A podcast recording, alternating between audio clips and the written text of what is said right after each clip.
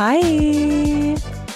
We're doing something pretty brave right now, which is that we're recording this episode without looking at each other at all, which might be a first. It honestly might be a first. We are on the platform Zoom. You've heard of it before. And as always, we are having some connectivity problems because that's the way of the world in in our modern technological age.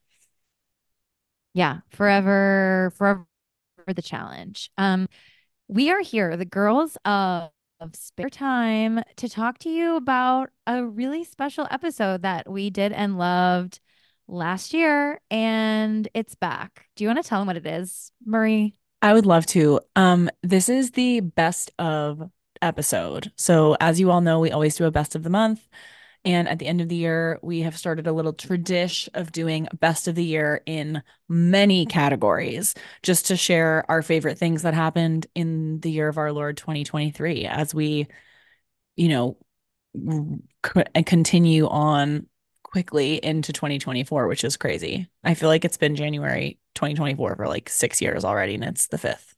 Really? I feel like it's like still 2023. Oh my God. This week has been eternal for me. Oh like, oh my God. Like, I don't like know. Work or yeah, just like, I, I think work. I mean, I like returned to work on Tuesday and I sat down at my computer and I was like, I feel like I have amnesia. Like I cannot remember what I was doing before the break. And I think that like this is because I have a skill of like compartmentalization and like a some might say like a pathological disassociative capacity but like when i'm on vacation and i really like my job right now i'm very fortunate to say Huge. but when i'm on vacation it's basically like i don't have a job at all i'm like i don't I, i've never seen a laptop I've never used Zoom and I don't know what Slack is. And that's really how I was because my whole team was off. So I was really offline and I like got back online on Tuesday and I was like, whoa, what am I doing? So that's hard. amazing though. Like that means that you are vacationing correctly from I was job. I was really I did it. I think my my job during the break was read books. That's it. That was my and whole job. You did an amazing job. Thank Marie, you. Congratulations on hitting your goal. Thank you so much. There were some fans out there who were pretty worried about me, and I want to let them know I did it. Who do you think was your biggest doubter? biggest doubter. I mean, I don't think that they were doubters, but I know that like there was some anxiety and I was kind of doing this on purpose like when I was posting a couple days before being like not quite there yet, but like here's book number 98. Like Hannah's friend group chat was like I'm so anxious that Marie's not going to make her goal. And I was like don't worry girls. You're like, hey, there. babes, um, you must not really know me that well. I'll they, do anything. I'll do anything to um win at my own challenge. And so I did. Of course. You're crazy girl. you for a second. Thank you. Um okay, okay so well, this is a quick episode. It's a quick episode. Or we do many categories. It should be. it should be, but but it should be. But we, you know, you never know with us. We never know either. Oh, we never know. This is a little bonus content for you guys. Thanks for spending 2023 with us. Yes. Your spare time. In we love, your spare time. In your spare time, our spare time, all the time sp- spent sparely together. We love to see it. Um, Amazing. Do you want to kick us off, Alisa? Yeah, just a quick preview. So, this is our best of episode. So, we will be going through best of in a number of categories. And honestly, uh, a little live note for ourselves, Marie, here here mm-hmm. on the mm-hmm. pod. You guys, you're going to see how the sausage gets made a little bit. um, I feel like for next year, we should do all of the news categories in here. Oh, good idea. We absolutely should.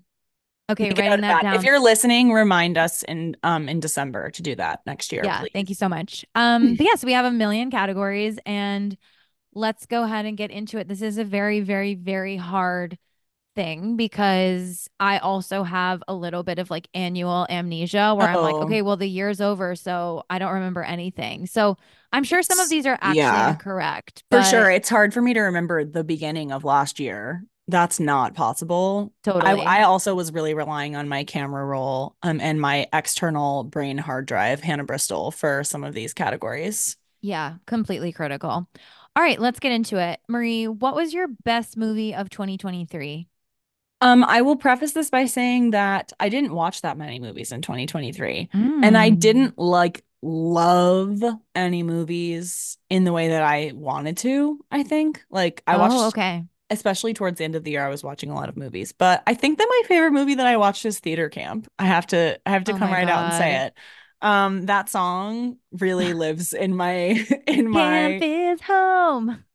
but it but is it kind of, you know? It's Mm-hmm. so stupid and beautiful. And like, if you did theater in any phase of your life, you must watch it. It's so silly. And it made me like Ben Platt, which is new. I know I'm I'm happy for you. Thank Um, you. I, as a person, I think I've already literally said the same sentence on this podcast, but as a person that went to theater camp for many years, hmm felt so seen and carried by this movie. It's so fun. It's It's so hilarious. funny. Yeah, it's weird. I What I love it. loved about it is like all of the like little moments, like all the like kids' expressions, or just like these little thrown in things that you're like, if you get it, you get it, and you get it so hard. So good. And the kid acting is really fun too. I feel like I haven't seen like elementary school kid actors that made me laugh so much since like School of Rock. I literally was just gonna say it's giving School of Rock. So if you Yes. too were obsessed with the kids in the School of Rock, this is the movie for you. Go ahead and watch it. It's on Hulu. It's a streaming. It's a streamer. You can watch It's it on on a the internet. streamer.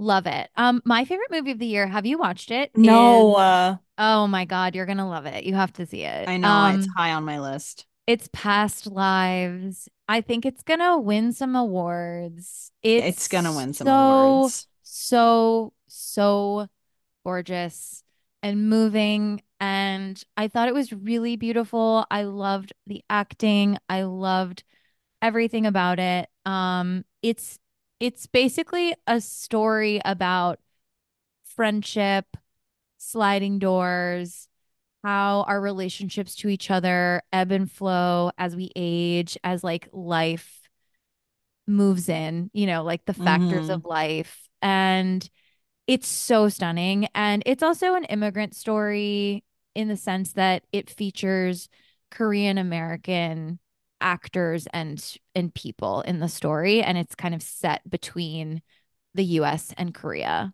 in a way.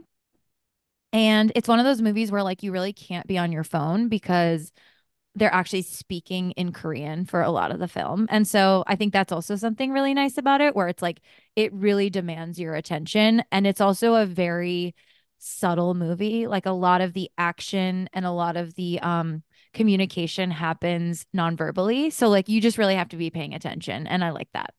Yeah, that's nice. I, I'm really looking forward to seeing it. And part of the reason that I haven't watched it is because I have not felt like that attentive in front of the television lately. Well, you said you have nothing going on this weekend, kind of. So maybe it's the time. maybe it's time. It's so beautiful. I loved it so much. I can't wait to see it. I've been making my way through the would-be Oscar nominees for Best Picture. I can't wait to watch them all. Um, thankfully, we've already watched Oppenheimer, although I think I'll probably be watching it again because Erica wants to. Um, Wow. and I thought I loved Oppenheimer. I Like I really it liked it was really too. good. It was up there when I was thinking about what my favorite movie of the year was. So even though it was so loud in the movie theater, I thought I was gonna die. Yeah, movie theaters these days are loud. Bring your earplugs if you're like me. One other And quick plug. Um, today is Friday, January 5th, the day of this recording, which means that Good Grief by Dan Levy is out on Netflix, which oh, I oh my wait to God, I'll be watching that this weekend. I'll be crying and crying. And soon we'll have Mean Girls. We need to make a plan to go see that. Mean Girls is out, babe. It I thought it came out on. January 12th. I think it's out. Mm, I'm gonna fact check you because Yeah, I looked at this yesterday. But I, I, I feel like I was gonna go today. Oh, who are you gonna could go be wrong. I could be wrong. It comes out on wait for Mean January 12th. Oh God, sad. I'm glad you didn't go today. That would have been I know. I was like, I can't wait to go. Okay, sorry. Um, all right, moving on. Um, TV show best of. For me, it was The Last of Us on HBO. Um, the show about the mushrooms. You might remember it. You didn't watch it, I Yeah, don't think, did you? I watched it till the episode, and then I said I've had enough. Mm, yes, this show is right in my sweet spot, which is a sweet spot it's a scary sweet spot. Um, Mhm. I like things that are disturbing. I like things that are a little bit not like quite like slashery violent, but I like impending doom and peril. Um, and I like beautiful writing and acting, and this show has it all. I also like love an apocalypse story. That's You like really my, I just love it so much. They're really getting me.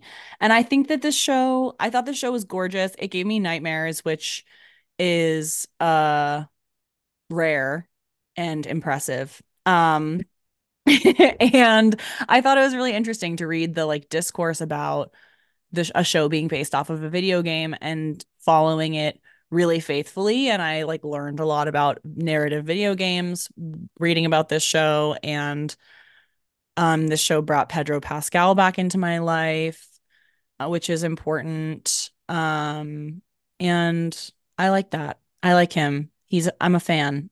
So, I thought it was great. If you haven't watched it, you should watch it before the next season comes out, which honestly you probably have a while because nothing is fucking coming quickly these days yeah. because of We're the old the the old strike that uh Well, I'm so glad that this really hit for you. It Yes. was really cool, I would say.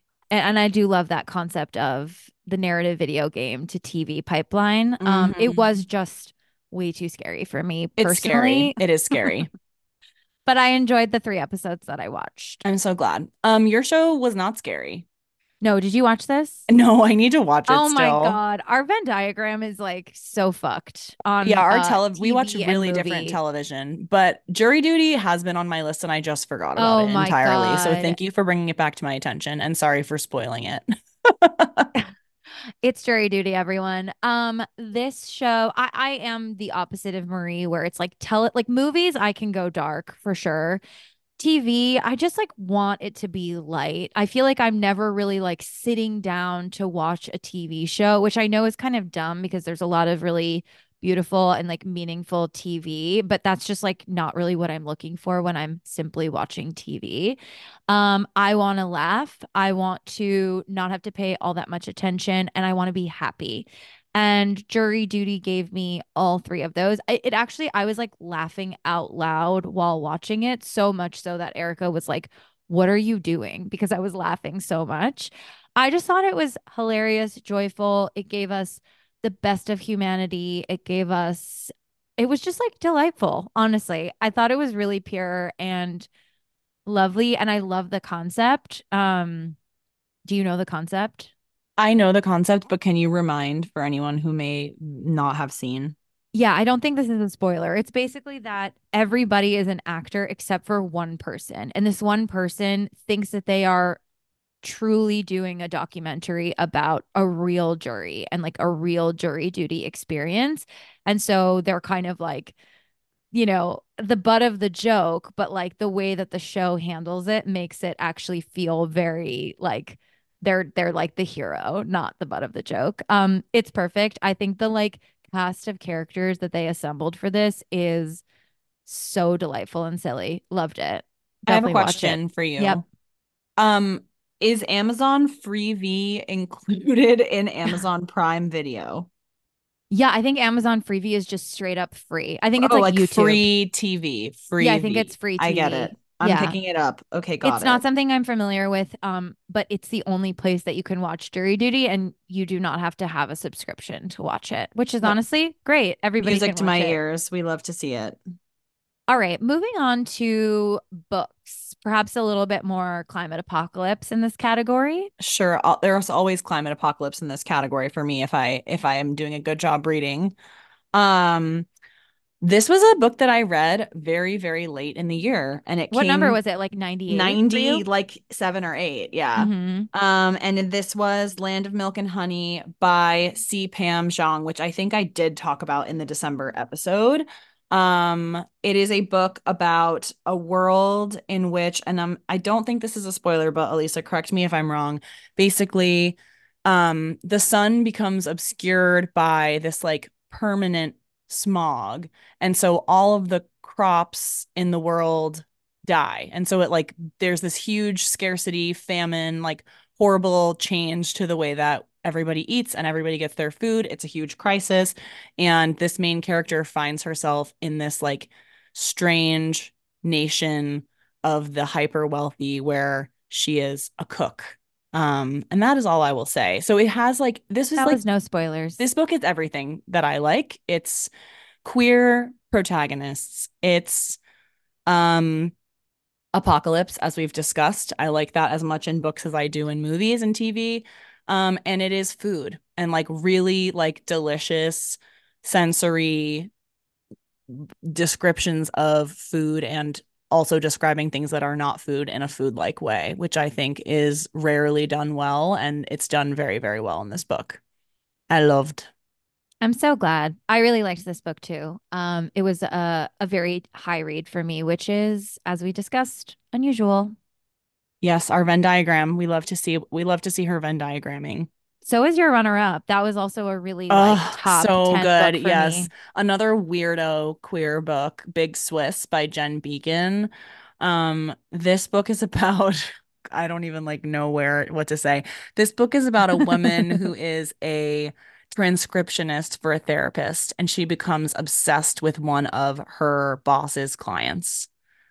Um, and it is a weirdo, like wacky story that I just fucking loved. Like it just hit me in all the right spots. And for so I like I I when I read it, I was like, oh, I loved that. But sometimes I love a book and give it five stars and it doesn't really like stick with me and I never really know what will. And this one really did. I would like to read it again immediately. Oh, I love that. Yeah, it was like silly and weird and I've been thinking about it all year and I feel like I read it in like April. Yes, me too. Yay. We love the same books this year. Huge. Um, my favorite books, I don't think you've read either of them yet. No, I haven't. I'm waiting for Tom. Oh, fuck, I keep spoiling your categories. You, I'll say Okay, that let after me you tell tell you after you say it. Yes. No. Um, The Rabbit Hutch by Tess Gunty, which I think I read in like January or February in the Yeah. beginning of the year. I really, really, really loved it. And I was really surprised that I even read this book. And then the fact that I even loved it. It's, we'll talk a little bit more about this later, but like, I think I'm kind of like evolving my interests in terms of reading. My goal for this year, also, if you go back to our episode, you'll hear I, I've been reading a lot of books, but I feel like I haven't really been understanding over the like 21, 22, like what books I actually wanted to, like what books would really resonate with me and like equal Mhm. a high rating for me personally. Like I was, I needed to like uh, re get to know my taste. And I feel like this year my goal was to read more five star books or just like higher rated books because I, I felt like I was just kind of like hitting a three a lot. And I was like, Mhm.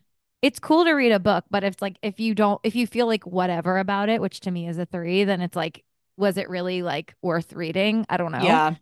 Um so I think I kind of like went outside of the lines of what I had been reading previously this year and and that definitely landed um for sure. I think I'm like unfortunately um there's only so much like romance or thriller like like books that feel Right. formulaic like there's only so many of those that I can actually read like I I do want books to make me think I want books Mhm. to like challenge me I want to learn something new I want to kind of like be curious or delighted or whatever it is which is like generally those books are actually probably going to be more of the literary fiction which I kind of was like I'm not a literary fiction reader and like I think I might be I know I'm like, Um, welcome. I know you're this is you're you're right along alongside the National Book Award judges for this one. I know, which is like, again, I really identified as a different type of reader, but I think that's actually probably more correct. And you know what? It makes sense. Like, I'm, I think, a pretty like smart and thoughtful and engaged person generally in like the type of culture and media that I like. So why wouldn't it be true for books? But I still love like a silly kind of like romp of a book where like I might know what happens, but I do feel like the the um kind of like payoff feels a little different for me. Like I do want to be Mm. like thinking about a book after I read it, or I want to feel like something changed within me a- after I read something, you know? Yes, I totally do. So I these two books, do. I do think that happened. The Rabbit Hutch really like rearranged my brain and really made me think about a lot of things. I think the big thing about it is that it's it's essentially about like four teenagers that have aged out of the foster system, um, living in this apartment building, this kind of like rundown apartment building in the post-industrial Midwest. It's like a town where um, the auto industry was was huge, and you know it's kind of shut down, and and like the ripple effects of all of that in their life and specifically in their like community in this apartment. I think what I loved about this was that it really like put me in the zone of something that I think about very little, which is like Mm, youth in the foster system in the Midwest, in a yeah. like dying town. Like none of those things are my reality. And so I loved, I just loved the book and I loved the story, but I think that's like what ultimately resonated with me, which I think like Demon Copperhead is a big book this year. And, and again, I think those are like really different books. I haven't read it yet, but like, hmm I think that's why a lot of people are connecting with that book because they're like, oh, wow, this like story is so impactful. And it's like really making me think about all these things that are like different from me, but are, that are really culturally and generally important for me to be considering. Yeah. I totally agree. I'm gonna read it. I am declaring bankruptcy on all my library books from last year today. I'm returning everything. Um, Congratulations. it's gonna be so freeing. And then I'm gonna tackle some of the books that have been on my bedside table since mm, February. You know what though? Um, Like, who cares? It's like those who books are there. Like, like I'm proud of you and I'm excited for you, but I think the TBR, it's like it's so fun to be like, I have this like huge collection of things that I can't wait to engage with. That's fun. Yeah. And one of my goals for this year is to try and care a little bit less about like reading everything like right when it's sexy. Um like I feel like I have had a lot of like an- not anxiety, but like I I like to be current with books that are coming out and that's not going to change, but I feel like things that like once they've gone a little stale in terms of like their zeitgeistiness, I feel less interested in reading them and that is dumb. So I'm going to try and like combat some of that this year um, and read some really good books from the past couple of years that I just didn't get to in time. And I'm really excited to, I'm waiting for Tom Lake from uh Libby because I want to listen to Meryl Streep read Oh, audiobook. yes. Okay, so my runner-up is Tom Lake. Um, and it's by Ann Patchett. Honestly, an author that like generally really hits for me. Um, Yeah, she's so good. What is your personal stance on like reading all of the books that an author writes? Like, because I feel like some people are like, I don't need to do that, but I'm kind of like, if I like the author, I'm probably gonna like their their new books or their Yeah, other books. I like to read everything by an author. I've never, I have a lot of friends who will do like a project for a year. It's like reading everything in one year, which I think is really, really interesting, especially. And like most of the people who do that are writers. I think it's a really interesting thing to do, like when you're trying to write, like if there's somebody who you really like want to embody or who really inspires you. Like I know a lot of people who have done that with, um, Toni Morrison's books. Mm-hmm. Um, and I uh, that's a project that I'm always kind of like, oh, maybe this year. But I think like Ann Patchett has so many good books and she's been writing bangers for a long, long time.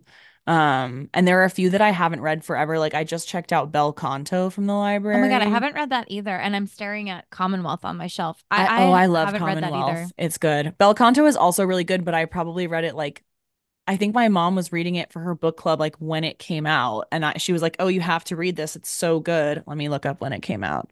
That's too cute. Um, 2001. So I probably read it in like in like middle school. So I'm ready to read. so you're like, I could probably adult. revisit. Uh-huh, it's time. Um, Yeah, I love that. So Tom Lake, I think, is a little bit more um contemporary than than some of her other books that I have read. Um, it's so gorgeous. It's essentially like, I mean, actually, I won't go into the themes. I'll just tell you. Mhm. It's um, it's a mom. It's it's actually a pandemic novel, but like not really in an intense way uh two parents and their three kids have come back to their cherry farm in Michigan. I mean, I can't dream of a better setting. Mhm. Um during the pandemic and they're all kind of there and as they're going out into the fields picking cherries because all of the workers are not with them. So they all have to kind of come together and like you know do the work of pruning the fields and and all of that. Um their mother is telling them the story of her youth and when she was in um a theater group and dated someone who is now known as like a very famous actor, like like thinking like George Clooney vibes. Like she Mm. dated George Clooney for a summer when they were, you know, in this theater group and she's telling that story to her family and it's so beautiful. Like it's just a beautiful family story, but it's also just like the setting is so luscious and it's also kind of giving like I, I couldn't stop thinking about Mamma Mia because Meryl Streep does narrate the audio. And I was just thinking about like when they kind of like dress up and like, you know, just like flounce about their little house in Greece. Like that's what I was imagining. And it was perfect. I love that. I love that. Yeah, Um, really good. I can't wait to read it. It's like on super mega back order from Libby forever because everyone wants to listen to Meryl. Of Um, course. but eventually I'll get there. Um, okay, getting into the music category. Absolutely. Let's let's chug right along. Let's chug right along. Elisa, what was your album of the year?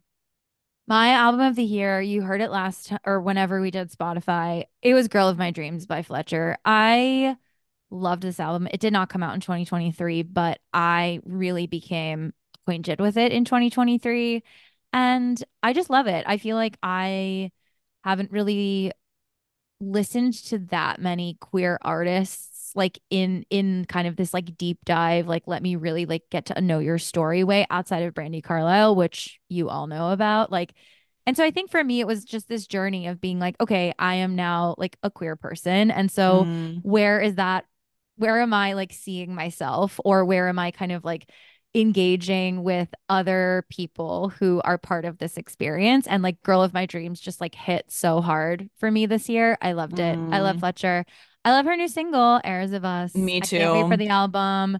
I just love her And Yeah, I love her so much. it was really good. My runner-ups were the same as marie. I will not spoil them but those were so high on my list. Um I also really, I mean, I think along with every other white person in America, Stick Season, We'll All Be Here Forever. By Noah Kahan has been just on permanent repeat in my house. I think he has a really beautiful way of just like putting words to the experience of being a person that has lived in the Northeast, which we have talked about. Um, and then I think one we haven't really talked about is The Sun by Joseph. Mm, Um, those girls can do no wrong. And I love this album. And it's kind of about like, it's there's a lot of like mental health themes and a lot of just kind of like believe in yourself. Like I think two out of three of them went through like long-term relationships ending and kind of like the the aftermath of that. And so it's kind of a I mean the even the name, the sun, it's like about new beginnings and kind of finding that light within yourself, which was very uplifting and and personally really resonated with me this year. yeah, I really loved that album, especially after seeing them perform it live. They're so Yeah, it really special to see live. together. They're going on tour shortly. And so if Joseph comes to your city, you have to go. That's the law of the Spare Time podcast. Thank God. I'll literally never miss them No, ever. they're so good live. And I will say, like, to your Fletcher point, there is a lot of music like Fletcher and like my album of the year. Actually, two of my two of my albums here. My my favorite album of the year was The Record by boygenius, like many people. Um, and one of my runner-ups is Snow Angel by Renee Rapp. Um, and just thinking about like queerness and like all of this amazing pop music and alternative rock music and indie music that's being made by queer women and non-binary people and femmes that is like so extraordinarily unequivocally queer. Like Fletcher is like a perfect example of that. And I can't, I always think about like what it would have been like to hear those songs in like junior high or in middle school and to be like, like the ways that my life and my journey into my own queerness would have been different. Um, and I just feel so, it makes me feel so happy for the little youth that are like ex just being exposed passively to this music and like that there's so much of it and that it's all so like beautiful and multi-dimensional. Um it just makes me really happy. And so these are three albums that do that for sure um and another album on my runner-up list is Guts by Olivia Rodrigo. Obviously, like everyone else, I love this album. I think it's such an amazing sophomore release from her. I love to see the growth. I love All American Bitch with all my heart and every fiber of my being. Same. I was Um, like, is that my song of the year? it's so good. I cannot get enough of it. It's so fucking good. Yeah, she killed it. I can't wait. I can't wait for all these people hopefully to win Grammys. I Um, know the whatever. Do people even care about the Grammys? I don't know. I wish I didn't care, but I love when my faves win. I know it's cute.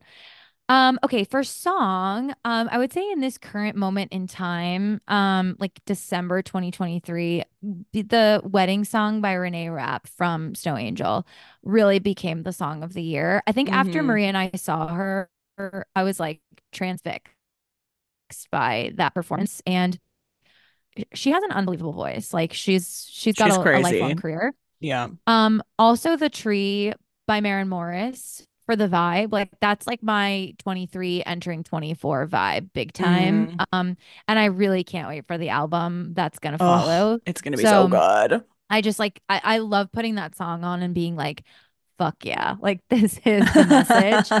Um, but if I'm being really real, I think that the true song of the year for me was True Blue by boygenius from Mm, the record. I think it's one of the most gorgeous songs on earth. And I think there's a lot of things that like make like I feel very personally connected to that song. There's a lot of lines that I'm like, oh God, like that's me. Like that is me. mm. And like I think for me personally, like one of the things that I value most is feeling really known, like just people engaging with me in a way that makes me feel like oh you you were expecting me or like you love me or you were thinking about me and like this song does kind of capture that and so i love it I love that song so much. Honestly, Lucy Dacus, this is not the year of Lucy Dacus for me because the year of Lucy Dacus was 2021 or 2 when I saw her like 12 times um yeah in she was concert by good accident.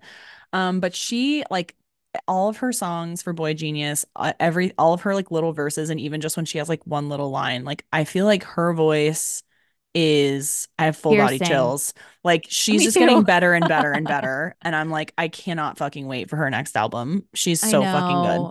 when she Um sings you say you're a winter bitch but summer's in your blood you can't help but become the sun every time i'm like fuck you're like god damn it.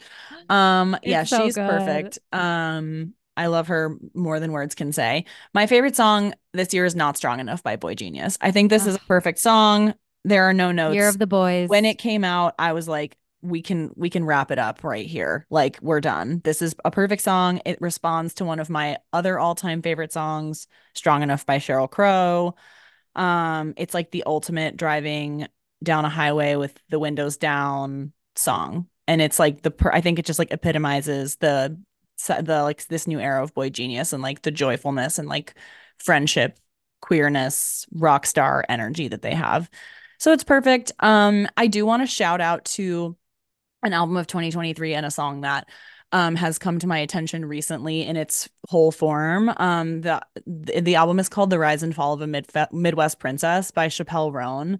Um, Spotify has been trying to get me to listen to Chappell Roan all year long, and finally I acquiesced, and I was like, "Damn, why did I wait so long?" I know. It's so Um, good. it's so good. This album is really fun, and it opens with a track called "Femininomenon," which is it's like that is the vibe that I want for my life all the time. Like it's like a perfect party, like fun, silly, drunk on champagne energy. So if you need a pick me up, you should listen to Femin Femininomenon right now. It's so good. I was listening to like a random playlist yesterday and I think My Kink is Karma came on and I was just hmm like, what is this? It's so good. The one song on this album that I hate is Pink Pony Club. And Mm, that is the one that Spotify tried to get me to listen to the most. And I was, I'm, ev ev Hannah has a joke that like every time it would come on, and I would be like, what the fuck is this song? I hate this song. Um, but another one that your Spotify algorithm has probably also fed you is Red Wine Supernova, which is so good. yes, it really is. Um, okay, the next and final music category is best concert of the year. It sure is. why don't you start? You've got the, you've got the, the universal the obvious winner. one.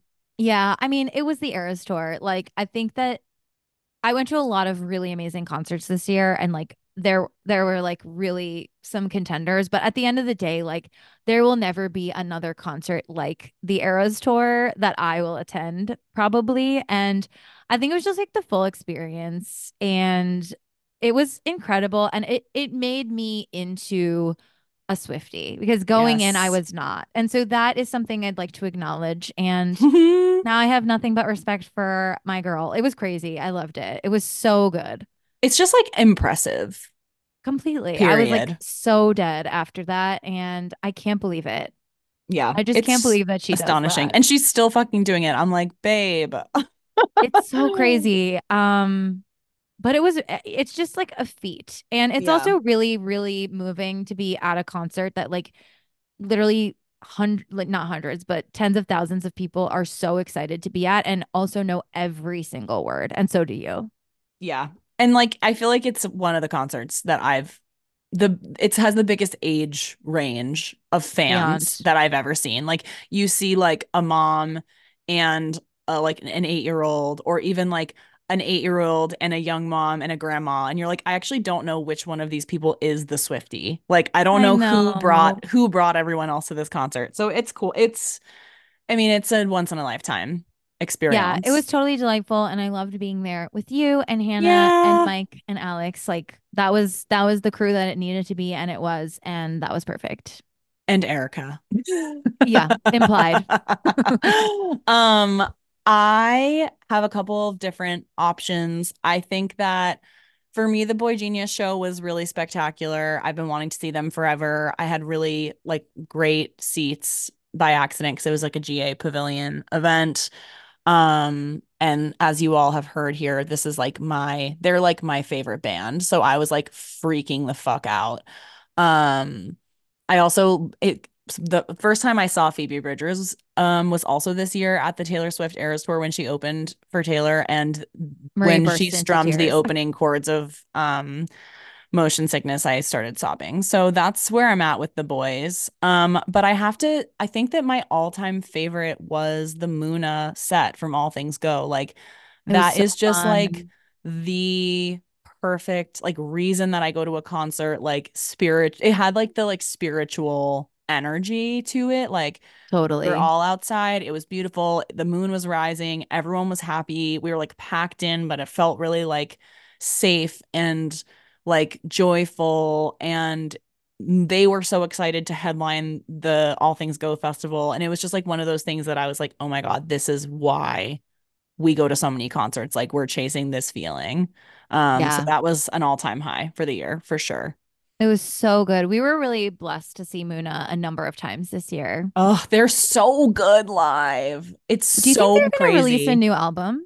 they're working on it this year Thank God. I'm um ready. i'm so ready did you watch their like little dump that they posted from the year No. They're such fucking weirdos. I love them so much. Go to their Instagram. I'm going to send it to you, but if you're Okay. listening to this, go to their Instagram and go to their like 2023 posts. And there are a few like weirdo little videos that I was just like laughing out loud because they are such unhinged little freaks. And I just could not love them more. You know what it is?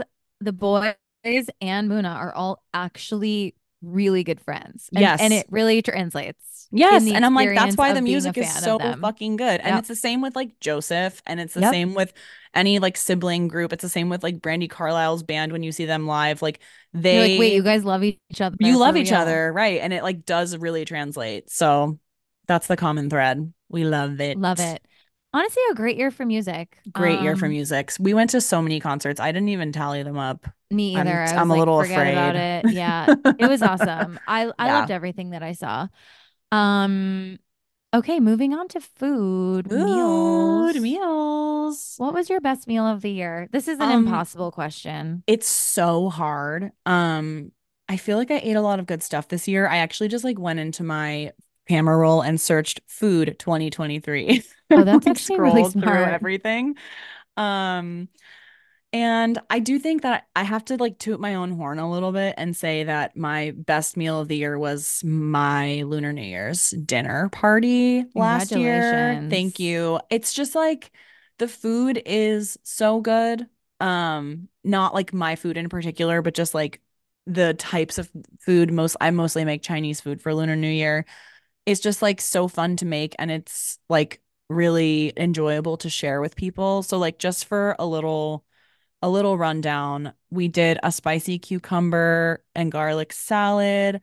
Um, I did soy braised chicken wings, um, baby bok choy with mushrooms, a whole red snapper, um, shrimp and sugar snap peas, and I think there were noodles that I must not have taken a picture of, um, which is like one of the things you're supposed to eat noodles for like a long life, longevity noodles. Um, and then we Mhm. had like a big fruit plate, which is fun. Um, and it was just like a really joyful dinner. I love to have a dinner party in the winter. It feels so cozy, it's cute. Um, and that's just like one of my favorite little traditions. So that that takes the cake this year. I love it. That's so fun too, because I Yeah, it's feel like fun. not a lot of people are out here doing a Lunar New Year party, but they should. They really should. I mean, not a lot of white people, that's for sure. I always kind of feel like, you know, I want to I want to do it justice and I want to do do it right. And it's so interesting every year when I look into like what I want to make because all of the different cultures that celebrate Lunar New Year really have like different food traditions and like all of the food is really like metaphorical in a way that speaks to my poety heart. So it's really I mean, it's really fun. I think if you like to eat Chinese food or Vietnamese food or like Asian food in general, like I really recommend just giving it a shot. It's so fun. I love. I love that. Um, Um, my best of the year was a meal out. Um, again, I had so many great meals, so I think this is probably just one of, but um, I went to Sofra in Boston, which is sorry, I went to Sarma in Boston. LOL. I need to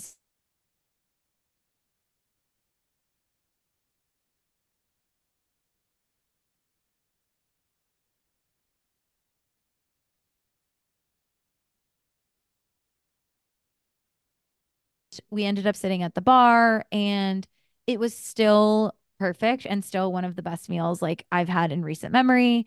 And there's something really special about that when you like identify as having a specific like opinion or really liking something at like a different time in your life and then that thread continues to kind of mhm. weave its way through.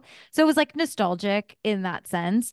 The food itself is just like perfect and then we had an amazing experience at the bar. Like we had it was probably like my most memorable service experience, which is something that I think about a lot, pay attention to a lot. It's like a lot of what I do professionally. So it was just really, really memorable. And shout out to Dougie. I still remember his name because it was like so perfect. And um I just had the best time. And it was one of those dinners where you're just like sitting, gabbing, eating small plates for like four hours. And I love that. That's the best kind of dinner there is, period. It's my favorite. Yep. Mm. So that was really delightful.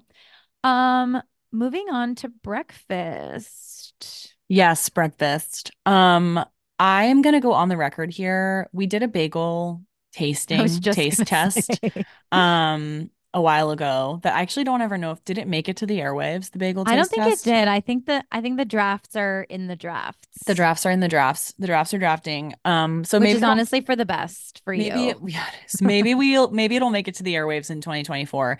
Um, but and I did say that I thought Bagels Etc. was only the number two ranked bagel in Washington, D.C.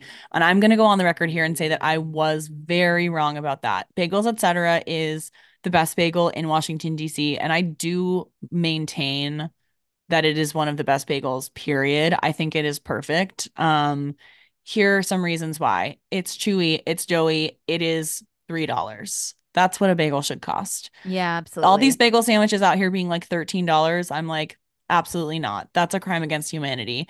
And they also are too big. Like a bagels, etc., bacon, egg, and cheese sandwich is a normal amount of food for a very reasonable price. And it's so tasty. Um, I really became a bagels, etc. girly this year. Um, we have been going to Quaker meeting a little bit on Sundays, which I'll talk about later. And big part of the Sunday tradition is to go to bagels, etc. after, which is honestly what gets me out of bed. Um, and I love a tradition, as you know, but I really I feel like this deserves uh, a spot on the list because it is now an important part of my breakfast life in Washington, D.C.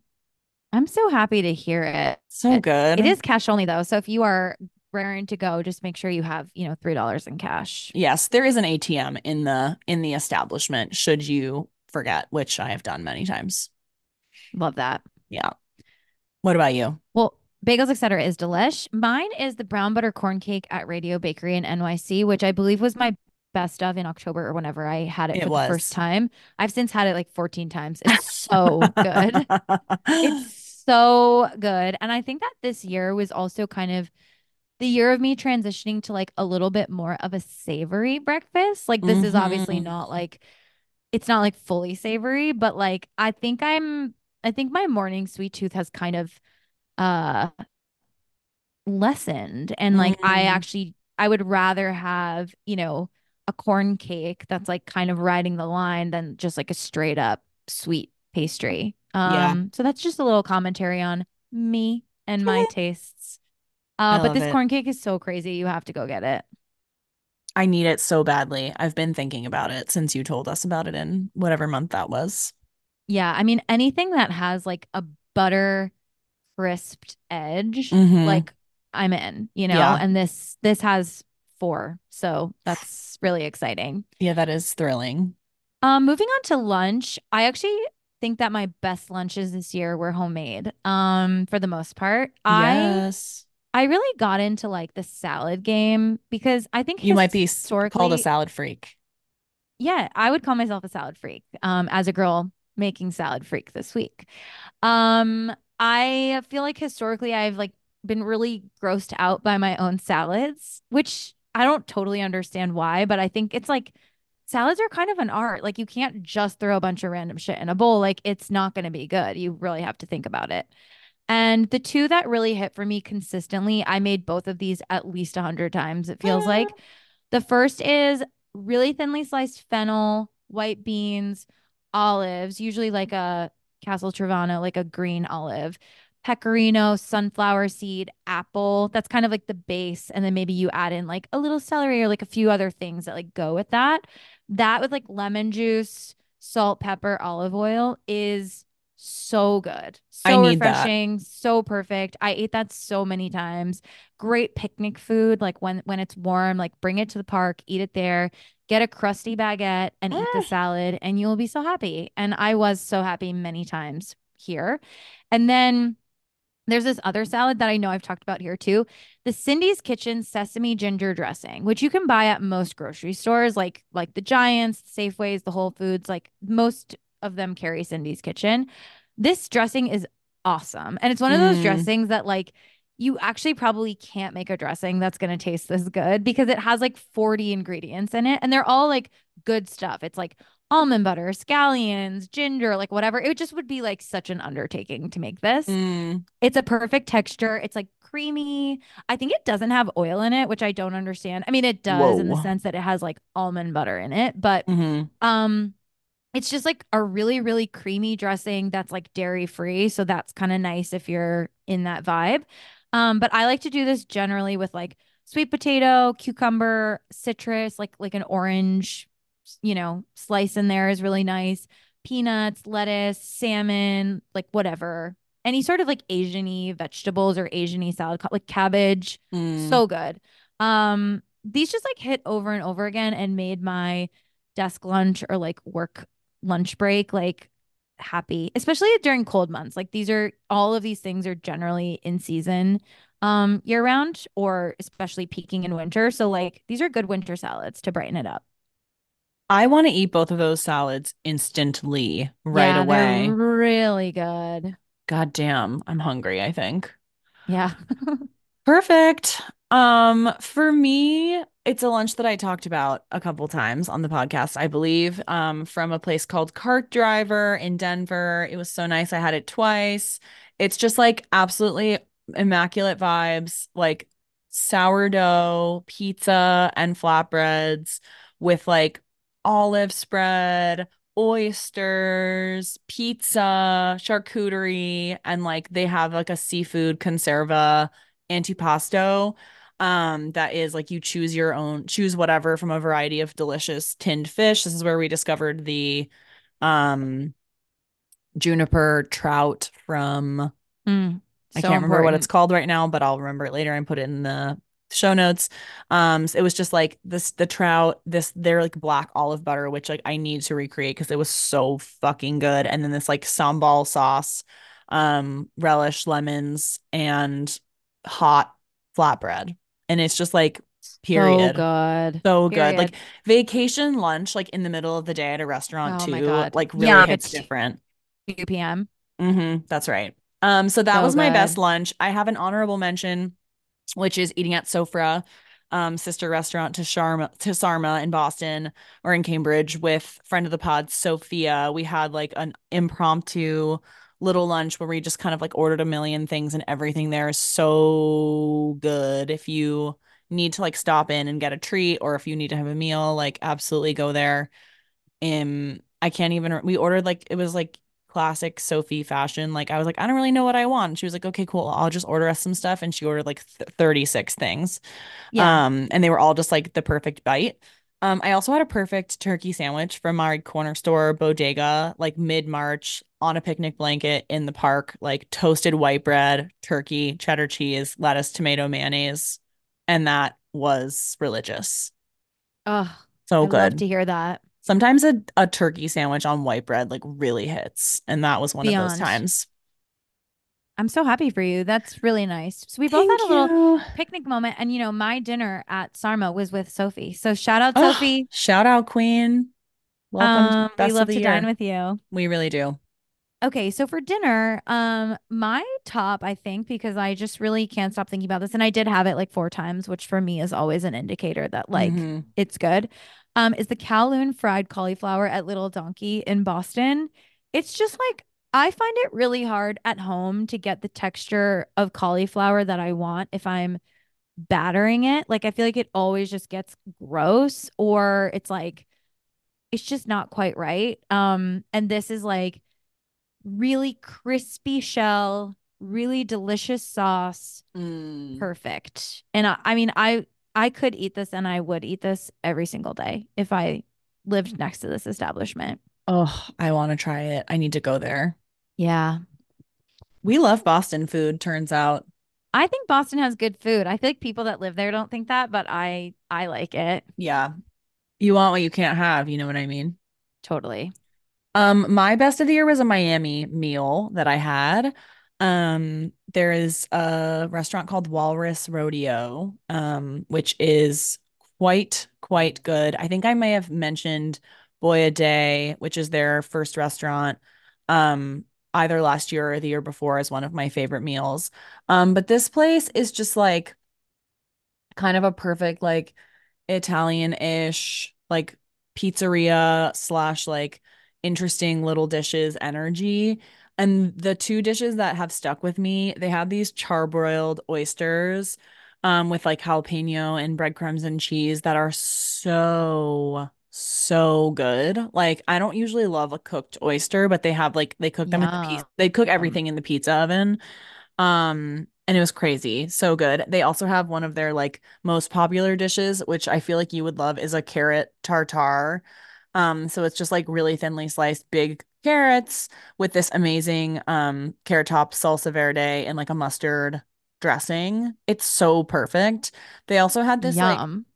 um carbonara quote unquote that was like it was a ca- well it was the sauce is carbonara but it was like a cabbage carbonara so it was like really thinly sliced like long strips of cabbage to be like the noodles with like pancetta and pecorino and this like amazing super funky sauce um and it was just like a really good I think the menu like the menu has a lot of interesting concepts on it and it was like a really fun and good dinner the vibes there are awesome so if you're in Miami you should definitely make the trek to Walrus This menu Rodeo sou- sounds perfect. you would really like this place. You would really like it. We'll go when we go to Miami. Yeah, I love everything I'm hearing. I can't wait. Yay. Um, and finally, Um, our favorite category, dessert. absolutely. Um, I'll go first because mine's a no-brainer. The creme brulee from Le Dip, period. It's so good. I actually started the year with this dessert. Hannah and I went to dinner at Le Dip on New Year's Day, Oh my God, I remember 2023. that. Um, and then we had it close to the end of the year after our engagement, the four of us, you, me, Hannah, and Erica. And I think That that this so is this is the dessert that rewired my brain and made me realize that I am a vanilla girly in many instances. Like I'm gravitating towards a vanilla dessert more than a chocolate dessert these days, and it is th thanks to creme brulee because I just can't imagine anything more delicious. So that's that's my news. I love that. Creme brulee is so It's so good. good. It's And that so one in particular. So crackly, so creamy, Oh, so beany. I want it right now. Yeah. I want it right now. Um, my top is two um frozen confections. The first is the three citrus sorbet at Weckerly's in Philadelphia. Um, it was lime, lemon, and orange. And as a sorbet girly and as a citrus girly, I was just like, this is so good. I love it. I think I had it in like January. I have been thinking about it since.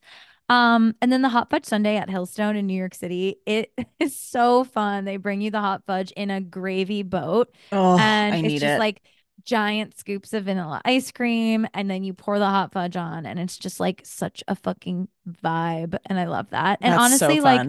I think we've talked about this at nauseum, but like, where are the hot fudge sundae on ice cream or where are the hot fudge sundaes on restaurant menus? Like, why can't I go to a dinner and then have a really fucking fun hot fudge sundae? Uh, It's, I'm like, you guys, what are you doing? Yeah, I I think that a hot fudge, I mean, we've talked about this as you said.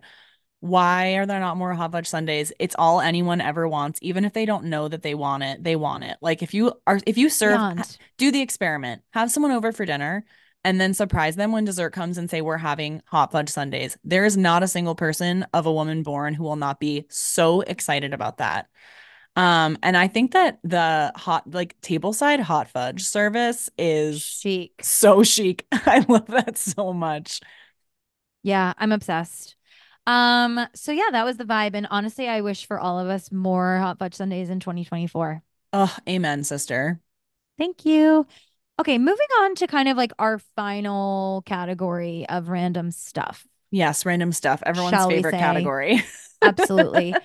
What is your favorite purchase of the year 2023? Um, so this is sort of a cop out because it's not an item. Um That's okay. but we started at this year a weekly compost pickup service. Um, we used to take our compost. There's like a community garden kind of like three or four blocks away that we we like joined, and you can take your compost there. But it was like always kind of like a, you know, nobody want. I never wanted to do it. Hannah never wanted to do it. Like it's like a shitty chore to like walk As there, especially in the winter. yeah, as a girl that takes her compost to the farmer's market, it's hell. So I get It's it. hell. And we were generating too much compost. Like it was just like taking up so much space. And so finally we were like, we're gonna just pay for this. Um, and so we have a service that comes to our house every Thursday morning at like 6 a.m. and takes our, they brought us a little bin that's just basically like a mini version of a giant outdoor trash can.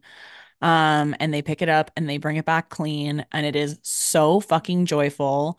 Um, and we and they tell you how much you've composted. Guess how many pounds we of compost we generated in 2023? I'm scared. Um, just guess. 200. 451 pounds. Oh. It's a, such a crazy number. And they do like a service. We don't have a garden, but like you can get your compost back basically like as dirt. Um, so like we got like a bunch of bags of dirt and took them to Hannah's parents' garden. Um, it just like makes me feel really happy to know that that food is not going into a landfill. It's like $16 a week. I love it so much. So if you're thinking about composting, do it. If you live in a city that has muni municipal compost, I'm very jealous of you. Um, but there are lots of, I think this one's called Compost Cab, and it's very like, Mm-hmm. is it called Compost Cab? I can't Yeah, remember, but it's that is one of them. it's very like communal. So like the more people who use it in your neighborhood, the cheaper it gets for everyone. So like they Oh, lower I the price, like if you get your neighbors to do it, basically. So it's a very like it's just like good vibes, and I love it. Um, and they never get that mad at us when we forget to put our compost out, which we haven't done in a while, but it's it's really like one of the things that I'm like, wow, this is worth spending every penny on. Oh, that's so great. That's Yeah. that's what you want to be spending your money on, really. Yeah, 100%. What is your Okay. favorite purchase of the year? This is a purchase that I have been coveting.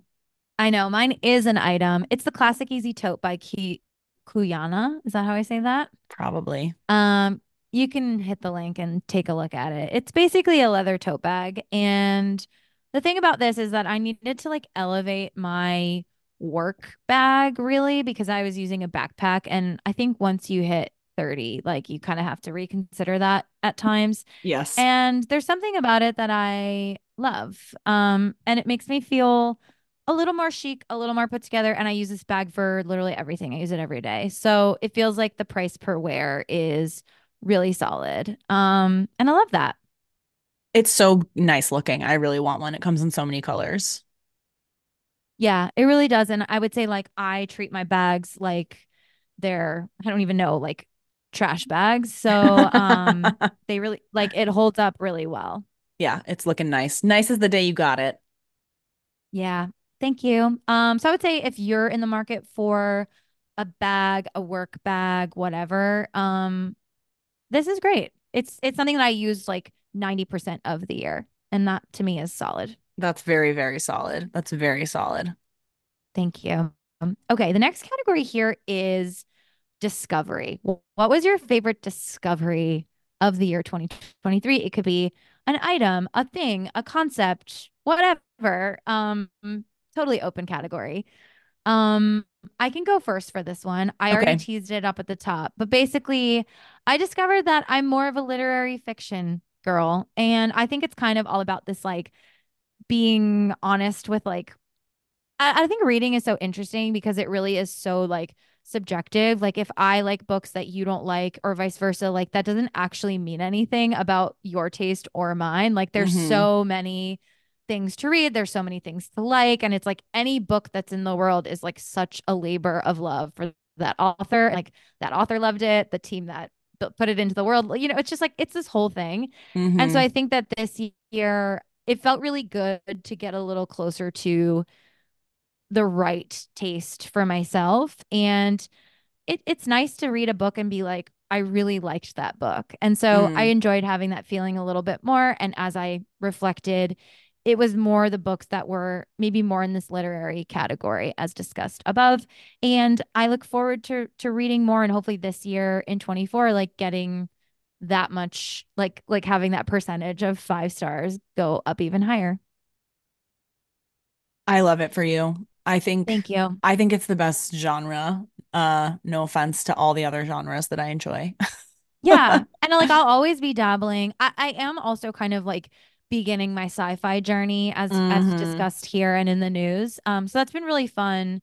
Um, but even still, like I think I enjoy the books that are just a little bit more serious is the wrong word because like right now I'm reading Good Material by Dolly Alderton, which I think is gonna be a five-star read. And like I love it so much. But it's like it's the writing is amazing. It's funny. It's it's like that book is like when Harry met Sally. You know what I mean? Like it's like Yeah. Nora Ephron is prolific and like there are books that are in these categories or maybe like I don't know, like romance or whatever that are that still have that thing that is hmm the thing that I like, but I don't know exactly how to describe it. Um, on the other side of things, I also discovered the phony Negroni. Um, which is made in Brooklyn by a brand. I don't know how to pronounce it. It's Saint Agrices, perhaps. It's a distillery in Brooklyn. I think I Sure. for sure said that wrong. Um, as a person that doesn't drink alcohol, it it's been really fun to like I and I I'm kind of like I don't need to drink like fake alcohol because I'm kind of like I don't know, I just like water. Water's fine, you know. It's like I I don't have like any uh feelings about not drinking, but um it's also really fun to have a drink that's like tasty and fun and not water. And so hmm I've been enjoying the phony Negroni a lot this year. They're so cute. I still haven't tried one. I should pop one open. You have one in your fridge. I have two in my fridge, if you can Oh, believe it. Yeah, I think they're really tasty. And for my Negroni people out there, like I think the reviews are in that they basically taste like a Negroni. I know. I'm like, how did how do they do it? I don't know how they do it, but it's amazing. I can't wait to try. Tell me about yours. Um, mine is Quaker meeting. Um, it's been a long time since I've had like a spiritual practice in my life. Um, as a former church goer. Um, Hannah and I had a resolution in 2023 to try to go to Quaker meeting once a month. Um, I had been with her like once or twice before. Um, Hannah went to a Quaker school. Um, so she loves the practice of Quaker meeting, which is basically like it's so Quaker meeting for worship is on Sundays, like your standard church practice, but um, you go into the meeting room and there's like a little a clerk who like says a couple words at the top, usually just like explaining the ground rules, which is that like you are sitting in silence with everyone in the room um and thinking and like letting what they call like the spirit guide your thoughts and like you receive messages some of them are just for like internal contemplation and then rarely there is a message that is intended to be shared with the group. So if you feel moved you can get up and share what you're thinking with the room and everyone just kind of like receives your receives your message and there's no like responding to each other. Um so it really is kind of like a group meditation um and often like people are saying really meaningful stuff. Um there is like theistic quakerism and there's also atheistic quakerism. So like some of the people in the room are um believers in God and it's like a Christian God. Like there's Bible Bible stuff going on. And then there are some people who are just there for the practices of Quakerism which like Quakerism is the primary values are um social justice peace and uh loving kindness. So it's a really like good vibe. And there's a lot especially in I mean maybe not especially in DC but I've only been to meeting in DC and there's a lot of discussion of um like political moral questions war peace what are what's our responsibility to our fellow man um yeah i think it's really cool as a person who like cannot meditate um and i'm it's fair i, I know that that's like whatever you're not supposed to like approach yourself with judgment about meditation but i find it very challenging to meditate by myself um so i find i think it's really nice to be in this room of like contemplative silence with strangers um and it's we've been going more often towards the end of 2023 and it's been really wonderful. I'm enjoying it a lot and it feels cool to like be becoming a part of this spiritual community, which feels like kind of weird to say because it feels kind of weird to be like affiliating oneself with religion, like as a person who has kind of like distanced myself intentionally from organized religion. Um, but yeah, that's m- something that I discovered in 2023. Um, and I do have some silly honorable honorable mentions. One of them is Dots Pretzels, which is a pretzel company from I think North Dakota that is so fucking good. Um, they have honey mustard pretzels. They're perfect. One is a Wegmans ginger seltzer. You've heard us talk about it before. So it is the best seltzer on the market. Quote me, tell anyone you want. I stand by it. Um, and the final one is slippers. Hannah got me a pair of slippers for Mm. Christmas, the like LL Bean slippers that everyone has, Oh and yeah, they've changed my life. They're perfect. I never want to take so them good. off. My feet are warm and soft, and I'm happy. I love that. What a good one. Thanks. What about you? You already said yours. Okay. What's said mine. your what's your favorite trip of 2023? My favorite trip was once again Cape Cod. Um, I love it there. I think you could read the newsletter to hear my thoughts on being there, but it makes me, it taps into like a different side of myself that I would like to be more. And when we were on Cape Cod this summer, we decided that we were going to get married on Cape Cod. So now it's going to be a forever special place. Um, it already is, but kind of cemented in new um, traditions and all of that. So it was great. I love it so much. I can't wait to go there with you guys. I know. Um, my favorite trip was we took two trips to Taos, New Mexico this year, which is crazy. Um, crazy. one was for a funeral, so that's less fun. Um, but the second one was for a little thing that we have co- we've coined, we've started calling gaycation, um, which is uh, a trip that we took with my friend from grad school and her wife and Hannah. Um, they're really connected to Taos. Um, they live out in Denver. Hannah is really connected to Taos. Um, and it's just like a really beautiful, mountainous, g- glorious, deserty place that's like so, so, so different from the nature that is surrounding us all the time in Washington, D.C. Um, and I feel really like changed by being in the mountains. So that was really special. And it was really nice to have like a week, the best part of a week with my friend Nini and her partner Nick, who are so fun and I don't get to see enough of. So that was definitely the trip highlight, which is, and it was like a real like friend vacation in like sort of a adulty way that I think I've like never really done before for no reason. Like obviously you go on like bachelorettes or like wedding trips or whatever, but I was like, oh, this is we're going on vacation with our friends. Like we're this is adulting, you know, like we're flying on a plane to do this, um, which just feels kind of like I don't know why that felt like a thing that I always thought grown-ups do and like now I guess we're grown-ups. So that also adds adds to it. Right. So our next category is our number one recommendation of the year. Um, and Elisa has selected something really beautiful and meaningful, and I have selected something uh pretty basic. So I will start. Um, something that we started doing this year with regularity toward the end of the year is paying a professional to come clean our house on a monthly basis.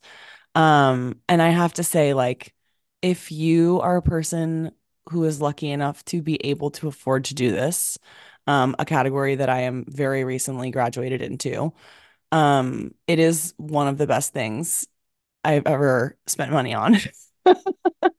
because it turns out um, not only am I not that fond of cleaning my house, I'm also extremely unskilled at that sort of labor. Um, and I you all, I don't know if we've really talked about this that much on the podcast, but um, I live with a person who is a very different level of neat than I am. Um, I am not very neat. She is very like m not like totally a neat Nick, but like more neat than I am. So I feel like this practice of um having our my new best friend Daisy come to our house and clean once a month has like truly been really good for our relationship and also like it's just a nice like reset for your house to be like okay now the house is at like a base level of just like clean that we can keep neat without having to like dedicate an entire weekend day every weekend to so if this is something that you've been flirting with doing I really recommend like putting in the time to find somebody who um you can support like with equitable compensation. Um, and like honestly, like people who are professionals at cleaning are not doing what you're doing. Like they are doing something entirely different and it is life changing. So that's my recommendation for you. I mean, this is also like a recommendation for me. I want to do this. I I really dream of this, but we do not do this. I've never gotten my apartment professionally cleaned. You would love to do it. It would bring you so Of much joy. I'll give you. Daisy's phone number. She's the best. I love her, truly. She's like such a joyful person. Great. I would love that. Um, I feel like for us, the the barrier is like paying for something that you in theory can do yourself, but like hmm it is true that like the way that they're cleaning is different than the way that I'm cleaning. And it's Totally. nice to have that reset, but it feels so like It feels so like, oh, we really don't have to pay for this. Like, this is like a total luxury. And it is a total luxury. But I'm like, when I tell you, like, I know I could spend a whole day cleaning the bathroom and it would not turn out the way that it is when she cleans it. Like, Yeah, she's like, it's, you know, the like, it's it's the difference between a professional and an amateur. And I'm not even an amateur. I'm like so uh barely cleaning. Like I think for like common spaces, whatever, like that's that's one thing. But like kitchen and bathroom, I was like, this is transformed. I am sold forever. Yeah. I hate to clean a bathroom. It's one of the worst things in the world. I I just like didn't really know how to clean all that much, Yeah, and I because you don't. you don't know like that it's not something that you should just be able to like try and succeed at. And like obviously like picking up, tidying, whatever, vacuuming, that's not hard, but like I don't know what like products to use to clean my bathroom that aren't gonna like kill my cats and also that will kill mildew and whatever. I know it's crazy. So I think this is a good suggestion. I I hope to get my house cleaned maybe once or twice in the new year. Yeah, quarterly, biannually. It's nice. I love it.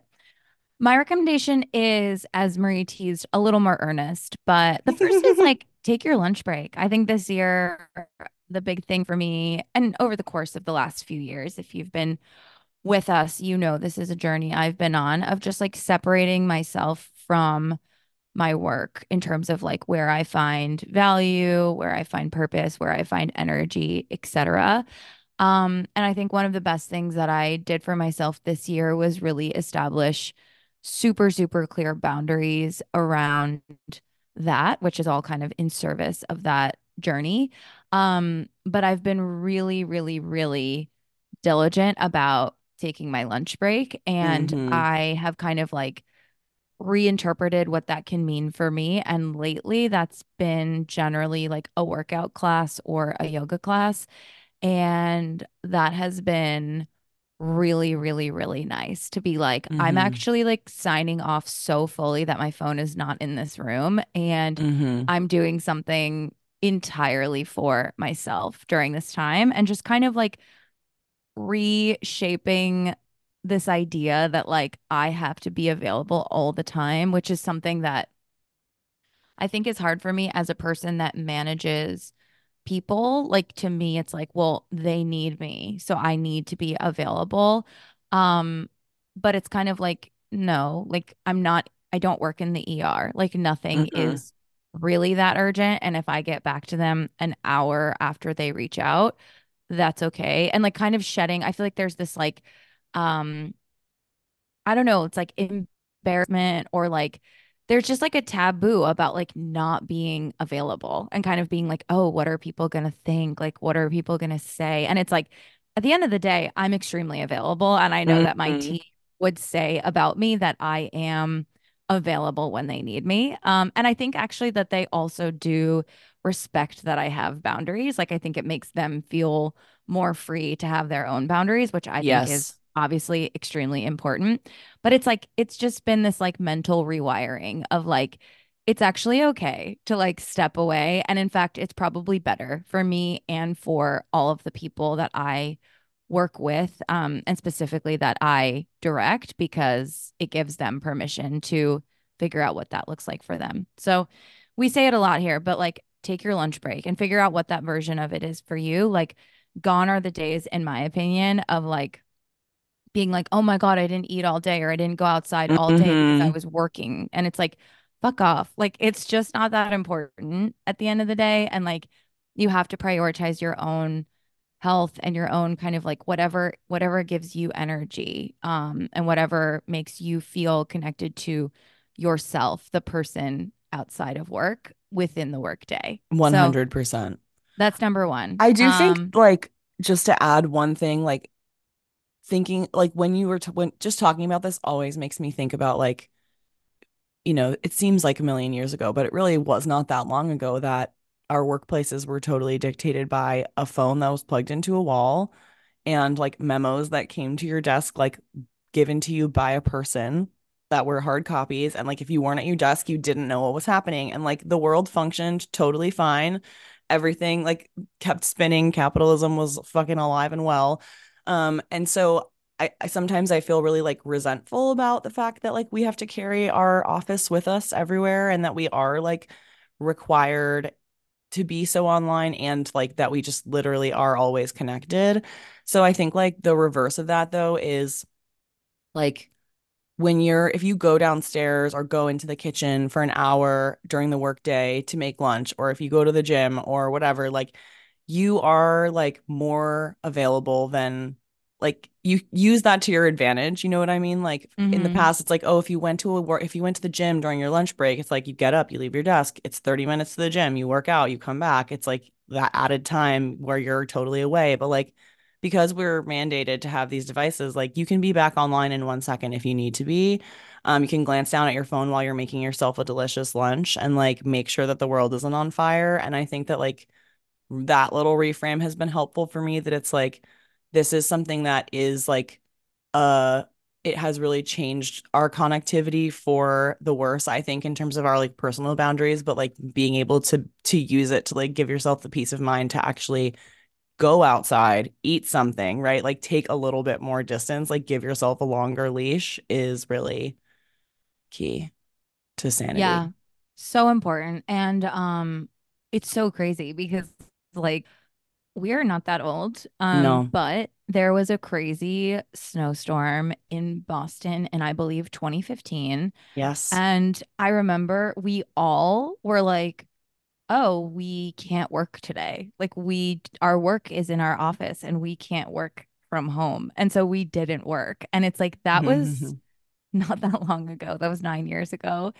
And that's awesome. Like and and it Yes. is crazy that like that is no like did you see recently they were like, "Oh, there's actually like no more snow days for school because now if it snows, like you're just going to have school virtually." And it's like Oh, that is crazy. Like yeah, we just don't need to do that. I also want to acknowledge like there's a lot of um educators in my life and like I recognize that like I do have the type of job where like I have the option to think about this and do this, but there are, are a lot of jobs like if you work in a hospital or you're a teacher where it's like you literally can't step away from your work and Totally.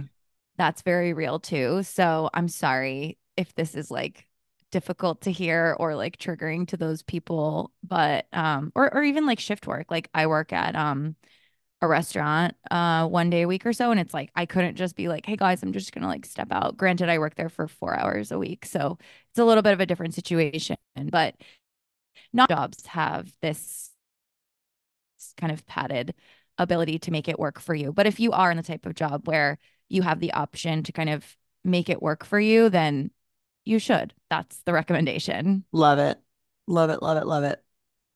My other recommendation is something I was just thinking about a lot because this year I feel like I really took a journey of feeling both really, really close and connected to my friends and really distant from my friends. And a lot of that was like of my own doing because of things that I had going on in my life, specifically with someone really close to me. And so it kind of like I basically was like forced to create a barrier and I didn't totally like recognize that that that barrier was in place until it was kind of like, oh, it's been Mm, like eight months of like me feeling like I'm holding everybody at an arm's length away for reasons that are not totally my own, but like are. And and so it's been it was it's an interesting year of like me now kind of being on the other side of this and being able to like remove the barrier and assess and say like, oh, okay, like that happened. And actually like I didn't love that and being able to like more clearly discuss it with my friends and kind of like,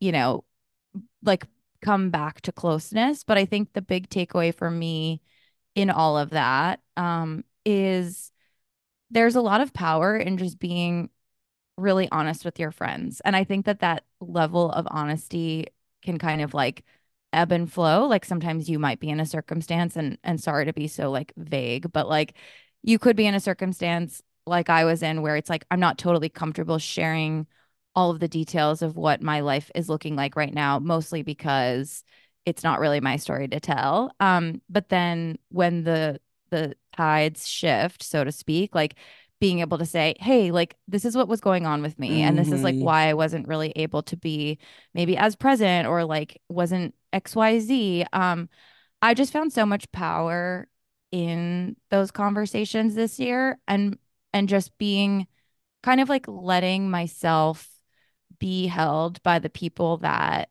I feel are those people in my life that I really like trust and have the closest relationships with. You being one of them, Marie. I Um, love you.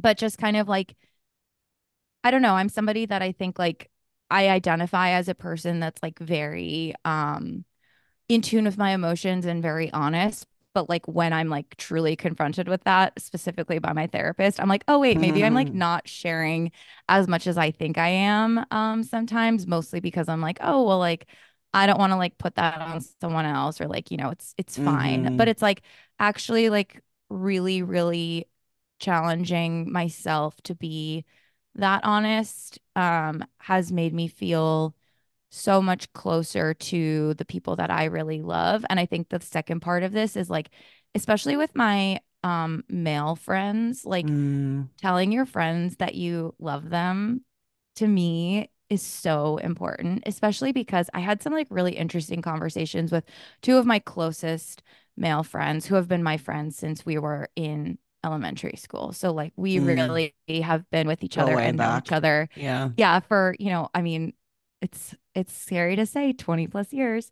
Um, but we were having this conversation because I always tell both of them that I love them every time that we like part and they say it back to me and it's such a like honest and like sweet exchange. And it's like, I know that they love me and they know that I love them. But we were having this conversation of like how we all grew up and like what our house's relationships were to I love you and kind of like what their parents did or Mm, didn't say and whatever.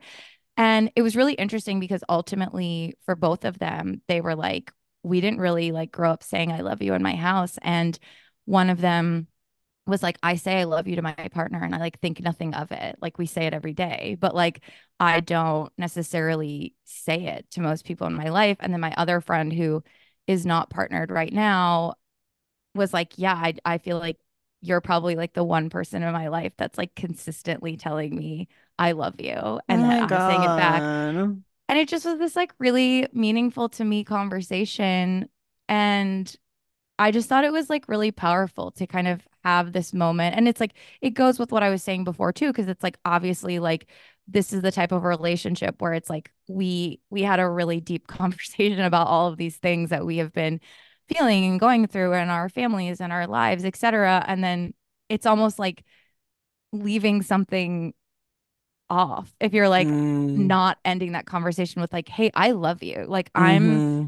sharing this with you and and we're engaging in this way because I love you. Like I fully trust you. Like I have this relationship with you that is so meaningful to me in my life. And so I think my recommendation all in all to tie it with a bow is just like tell your friends how you feel, whether that is your own feelings, experiences, etc., with honesty, and then tell them how you feel about them. Like be vocal and honest about what they mean to you and what space they hold in your life. Um, because I think that I went from feeling very disconnected and very lonely about, you know, in in the early late summer, early fall of this year to now feeling like so connected because I think that Mm, I have like taken those steps and that approach with like the people that are most important to me. And it's been really special and you know who you are, but mm. like it's so meaningful to feel really connected to your friends. Yeah, it's the best thing in the whole world. I love that, Elisa. Thank you, Marie. You are one of my best friends, and Back at you, you. Queen. I love you. See that? We're See doing that? it. That's how you do it. We really do love I love you each other all the time though. I love you, each other. Absolutely. It's important to do it. No, Um, but it makes me happy. it makes me I happy too. you. I really I'm the kind of I love you person that like I will accidentally say I love you to numerous people who I do not know, like customer hmm service agents per year. Like I always do it. And I'm like, well, You're like, hey, babe, I'm giving this up freely. I'm Maybe you like, haven't this heard one's it in for a this one's for free. I could love you, I guess. Delta representative. You know what? Sometimes you love them for what they've done for Yeah, you in that sometimes you really do. Sometimes they really go out on a limb for you, and I love those guys. Um, Absolutely. okay, this next category I really love. I think this one is fun. I think it's fun too. Um, so Elisa, what completely ordinary thing are you most grateful for right now in your life? Oh, this year it's got to be the bouldering project. If you Oh, know me a good one. personally, you know that it's literally all I can think about and talk about hmm these days. Um, I feel like a new vegan. You know, I'm like I can only talk about being vegan, but it's the bouldering project. Um, you all probably know because I know you're dedicated listeners, but in July, my birthday month, I made an intention for this year to be the strongest I've ever been physically and mentally. Um, and I was a D1 college athlete, so there have definitely been The bar is really high. where I've been very strong. Um, but I have really, really taken this one extremely seriously. And I feel like it's now been almost six months, and I've been really, really diligently um, working on my wellness overall. Like I've been working out a ton, and the mental has really followed. Um, but the bouldering project is the climbing gym that Marie and I both belong to. I've been a member there since they opened, which I think is now three years. Mm-hmm. And until July, I never went to a single workout class at this amazing establishment. And the classes are crazy. They're, They're so, so great. I love the instructors. I love the community in the classes. And I think the bouldering project ethos in general is like come as you are. Like it's very much like a safe space for like anyone that wants to be there. They're very, very clear about the fact that it's like a zone that welcomes everybody of any kind. Like however you're expressing yourself that day, you are welcome there. And that super translates to the classes and the instructors that, that they choose to lead the classes. I really like want to commend them on their dedication to diversity in like diversity in body types, diversity in thought, diversity in experiences, diversity in perspectives. Like, I feel like there's a really, really huge range in what you can get out of the classes at this Mm-hmm. gym. And it's been a really, really, really meaningful addition to my own life. And I feel like now I'm kind of in the zone where it's like I've been going to probably like honestly like three to five classes a week. Like I do a, a really like big mix of like yogas and restores and cardio and strength classes. Um, but now all the instructors know me because I come regularly. And so I now have a relationship with the instructors as well as the other people in the classes. And I think, as I was saying earlier, like I was kind of like missing connection and community halfway through the year. And so this has been also huge in addition to like just deepening my personal relationships. Um, and I feel like it's just really given me the opportunity to like flex back into, and I've talked about this on this pod a lot. Like I feel like two years ago, I was like, oh, I want to like swim again. I want to be like that girl again. And like Mm-hmm. this has been my first like truly honest commitment to that. And like it feels so good to tap into this version of myself that I just let lie dormant for a decade. Um, Mm. and I think it's really reminded me that like I am a natural athlete. Like You there really are. are so many things, especially in the cardio and strength, because I grew up swimming. Like I didn't really do a ton of um dry land, we call it, like cross training. Like I didn't Mm-hmm. really like hit the gym all that much. So there's a lot of stuff in the gym or like with weights or, you know, uh equipment that like I'm not actually familiar with. And so it's been really cool to like learn new stuff, but also be like, okay, I'm getting all of this on the first try because my body is ultimately like inclined to all of this type of movement. And that's been just so empowering. So I've loved the bouldering project. I love going there. I go there literally every day. And it's really nice also to feel like I'm really getting all the bang from my buck because before I was climbing like, you know, three to four days a week, maybe on a good week. But now it's like I'm truly like paying five cents a visit at this point, it feels like. Yeah, I cannot believe that I used to not go to the classes. It's like, I know. what were we thinking? And I I don't know. They're I knew so about them because Kristen, a friend of the pod, has been going to the yoga classes forever, and she was always like, "Oh, come with me, come with me." And I was like, "Eh, whatever." Like I have Peloton yoga I can do at home. Like I don't need to go. But when you were like, "I'm going to the classes," like it's makes it worth the money. That's like, you know, that's my siren song. So I was like, "Okay, I'll come." And the yoga, I- I've only been to yoga, but I will second what you said. Like So I think that it's like some of the best yoga I have done, and like I think that the vibe is just like. I hate a class that's like too serious where like you can't like giggle if something happens or like the instructor doesn't feel like they can like make a joke. And I feel like the it's like the this is the kind of class where like it's everyone is like, you know, there to be everyone's being serious, like everyone's there for whatever reason they're there for, but it's like not pious and it's like fun and it can be silly and everyone's just kind of like the camaraderie vibes are really there, like you said. So, 100%. I think the general like ethos of all of the classes is like just do whatever you want here. mhm. Like like be whoever you are, like do the most, do the least, like and all of that is perfect. Like that is we support all of that here. Um yeah.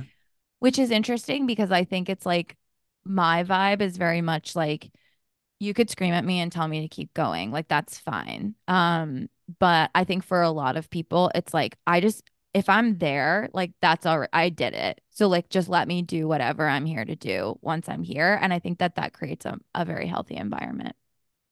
Yeah, absolutely. Absolutely.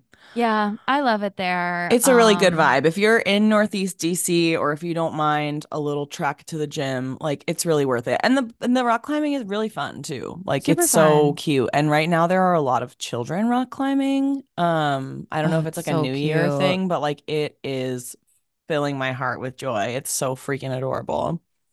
Yeah, the other thing is Bouldering Project is um Oh yeah, it's it's they have other national. locations. Yeah. So like you might live in a city with a Bouldering Project and I bet the classes are just as great. Yeah, it's a good it's a good establishment. Yeah. So I've been really grateful for that and loving it. And it's it honestly feels nice to regularly work out in a way that I really haven't in years. You're inspiring me. Thank you. It's fun. It's fun. Um, okay, I feel like I've been talking about a lot of ordinary things on this recap episode, which is interesting to reflect on. But I have two more ordinary things for you. Um, the it. first one is for any cat owners in the streets. I don't know if we have Mm-hmm. cat owner listeners, but I don't feel like I share Yeah, for sure, recommendations that not me. much.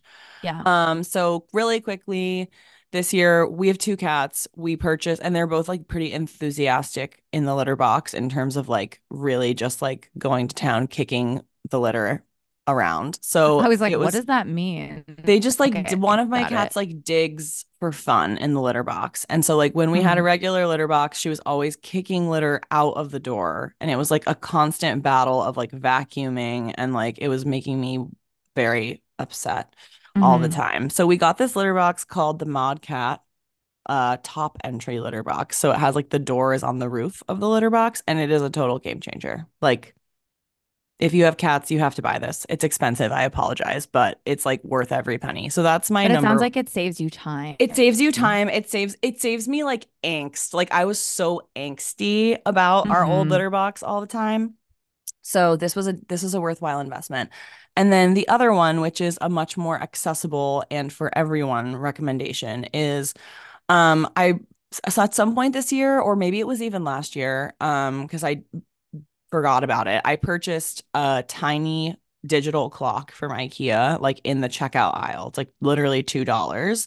Um, because I'm like, oh, I want to be like an alarm, like an like alarm clock person. I don't want to be a phone person, whatever. And then I immediately forgot about it. And at some point early this year or midway through the year, I found it in my office and I was like, well, I'll just put this on my nightstand and maybe I'll like maybe I'll start using it as an alarm, maybe not.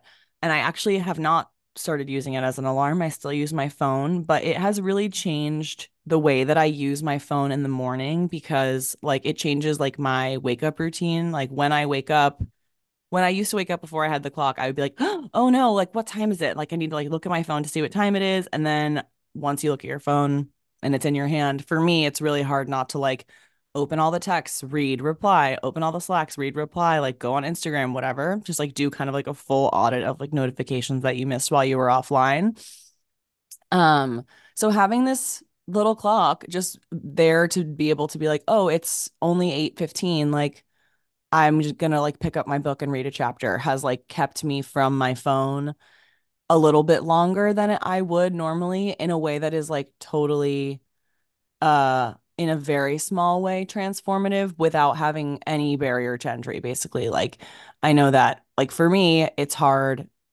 It would be I would be I think the transition fully to having my phone out of my room and relying on an alarm clock to wake up at this point would be a little stressful because I'm like a really chronic snoozer and I don't trust the alarm clock in the same way that I trust my phone, whatever. Like it's just like it's a big deal to get up on time and I will sleep in if I'm not awakened by a device.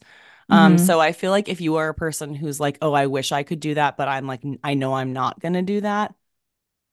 I think getting a little clock just so that you're not like relying on your phone to see what time it is can maybe change like even just like 15 minutes of your morning, which for me really kind of like can alter the cadence of my whole day. So you, this this piece can be yours for 199 from IKEA. And that is a pretty good price. That is a good. That's the that's the lowest price you're gonna find on any recommendation pretty much that we ever give. Absolutely. That sounds great though. I do think that the way that you start your morning really affects your whole day. I know it's been said before, but like it's so true. And it's like that, like you were just saying, like that 15 minutes is so Yes. critical. Like if if I wake up in the eight o'clock hour, like literally if I wake up at 7:50 versus eight o'clock, that's totally different. In the way that I feel about that and my day is totally different. Yeah. I think that like and I don't want to like sound I, I want to be clear that I'm like I definitely am like a morning scroller and like I have spent a lot of time in my life like beating myself up about that and like I do think and know factually that it is very very bad for me for one's brain to do that and also like I'm trying to give myself like uh, like options that are not so extreme like I'm really like a so extreme solutions person in a way that like never works, right? Like I'm like, oh, I'm gonna like not look at my phone for an hour the first thing every morning and like I'm gonna do all these things and I'm gonna totally like upend my life and like change the vibes and I'm gonna like heal myself. And it's just like that's not sustainable. It's like not reasonable. Yeah, Um, so I feel like that just I think honestly just being like if I can buy myself 15, 10 to 15 quiet extra quiet minutes without having to like engage with a screen, like that is a win. Um, and I. I think it can I think it does actually can add up to something. I know that it does. Thanks. It's the building blocks. It's the Legos, you might say. Oh, yeah, I would say. There's some Lego building going on in my house these days, Oh. thanks to Oh, Elisa and Erica. love to hear that. Hannah's on her Hannah's on her non-screen, Hannah's on her hobby Erica journey. hobby journey, er, the Erica Davin hobby journey. She finished that Yeah. video game Oh my. God. I was like, Wow. okay, congratulations. Erica is like a professional hobbyist, honestly. I know that She that really has that so many hobbies and she's so like it's funny because like she isn't like mm, how do I phrase this? We are sort of professional hobbyists and We're very loud we have almost no overlap with Erica's hobbies on this podcast. Like we don't really talk about the kind of like hobbies that she's working on for the most part, but she has like such a mm. rich ah. hobbying lifestyle.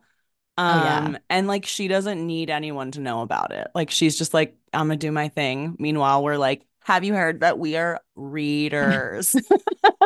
Yeah, we're two different types of girls. I will tell you that Erica is she's on a big reading journey as well. Um, and love last year it. she read, I want to say 28 books, but she reads like she's a fantasy Fantasy girl. So reader. she she's like, oh, this book is 1400 pages. Right. I was gonna say those books are in the world? fucking long. Yeah, so we maybe read a comparable amount of pages. Um, Yes. I read a hundred and I believe 12 books and she read uh 28 and uh they might be the same. So you know what I she's didn't? she's definitely on a reading journey. I love it. I love it. I have to give um I have a book. I found a book that she lent me that I need to give her back. That reminds Oh, me. great. This year I'm gonna read some fantasy. I think it would be fun. I think you will like it. I Um, do like I like there when I like a fantasy book, I really like it because it is just such delicious escapism. I mean, it's literally another world, and that's kind of nice. It is nice. This world is no good. No, it's really not. Um, and speaking of, we are really excited about, about 2024 in the spare time universe. Yes, we are. And one of the things that we love, and we think that you love too, is our moods, Monday Yes. moods. We haven't done them on Monday all that much recently, but you may remember that we began putting our little mood board collages online every Monday and it's really fun and joyful. And we were thinking about um last year we did like an ins and outs list and it seems like for whatever reason everyone did that again this year, which I think I thought that w- I thought we all kind of like mutually agreed that that was like a one time thing, but I guess That's not. definitely how I felt about it. I thought it was done. I thought it was long over by the time we did it. So I was very surprised to see it happening again this year. So we're not going to do ins and outs. We're going to give you some some mood inspo for 2024. Some of our favorite moods that we hope to encounter in this next year. hmm Do you want to start? Should we just fire them off? Yeah, let's fire them off. Um, the first mood is sunlight flooding the kitchen after a few rainy days. Is there anything better? You're like sitting there with your coffee in the morning, getting ready to face the day, and you're like, oh, it's sunny. Yeah, I love it so much. Uh, feeling a little manic in the car and blasting a crazy song that you forgot about until that very instant. This happened to me recently with I Got a Feeling by Oh the Black Eyed Peas. I mean, I think we could also say the mood is like that moment with that song in the moment. You know, the song right Yes. now that you're like, in 10 years, I'm going to have this experience too. Cause like I remember blasting, I got a feeling in the car. It's 2009, summer 2009. Hell yeah. And I'm driving to the beach with my friends and we're listening to this on a mix CD that my crush made me at the That's time. That's right. That's right. And it's And- like, is there a better vibe than And you're like, you know what? Tonight is going to be a good night, will.i.am. You're so right about that. ooh. It's so good. And the just like that crazy feeling of like being in the car with somebody that's also like in the same kind of like kooky mood that you're in is like the best ever. hundred percent. Or the feeling of like sitting in a car and there's a song and you're like, I actually can't leave the car. Me and this other person were in a mutual silent agreement that we can't leave the car until the song ends. You and I do that that good. all the time. Of course. A little just drive around the block a couple yeah. times. like take another lap, still going. it's not done. We got to get to the bridge. yeah. Um, a similar mood, I think, just a different location, sitting on the couch having the giggles about nothing with your friends, like just not being able to stop laughing. The best. We've been poisoned. We've been poisoned. If you were there, you remember it. If the you year know, was you know. the year was 2019. Yeah. So important. Um, the next one is so good. Um, Yeah, I feel like I- complimented. What? I was gonna say I felt like you would feel this on a spiritual level. Oh, getting complimented by a child, which for me, I I have the joyful position to to be experiencing this fairly regularly with my cutie little nephews. Um, yesterday I was uh babysitting and my little nephew Bo, three and a half, he was like, Ollie, tonight I'm gonna dream about you because I don't want you to leave. God, that's so cute. He loves you guys so much. I know. And I, I would like to publicly declare that um Henry, my he's almost two, crazy. That is Um, crazy. He he hasn't been saying my name for all of these years that he's been alive. He just like will not say it. And it almost Mhm. became a joke where he, we would be like, Who's that? And he'd say, No. Um, But he did, as of this last week, officially uh declare a name for me, and it is Lala. no. Yeah. That's so cute. Yesterday we left and like the door closed and we could hear on the other side of the door he was like la la. Oh my God. like, I love you. Wow. Um, that is freaking wholesome. I just feel like I don't have any like little kids who talk really in my life. Um, Mhm. so But sometimes when I get- Brucey talks, Oh it's my gonna God, be I great. cannot fucking wait. But sometimes I get like a random compliment from a kid, like on the street, like a kid will be like, I like your hat. And you're like, So this good. compliment is like completely like it's the it's the children will give you the only completely earnest zero per zero motive all just like all truth compliments that you will ever receive in your life It's and it so is like important. so cute mm. my boss is my boss has three little kids and the other day they like burst into his office when we were on zoom and he like muted himself and whatever dealt with them and then came back on and he was like Ada who's like I don't know he's his oldest daughter she's like 8 I think was like is sh- can she hear us? And he was like no I muted her. And he goes she goes she's really pretty. Tell her she's really pretty. Oh. I was like that is the cutest thing I've ever heard in my entire life You're like, I will never forget this moment, Ava. no, I will not. I don't know what it is. It's just like kids are just like they Oh. don't say it for any reason other than that they think it's true. Like whatever, your hat's cool or like they're gonna dream about you. Like it's just like that is the best feeling. More totally manifesting agree. more compliments from children. I can't wait to be complimented by Brucey for the first time whenever he decides to speak to me. I'm like, I'll die. It's gonna be a good compliment. He's so cute. Dude, he's he's beyond. This is my Also, cute little shout out to Fushu.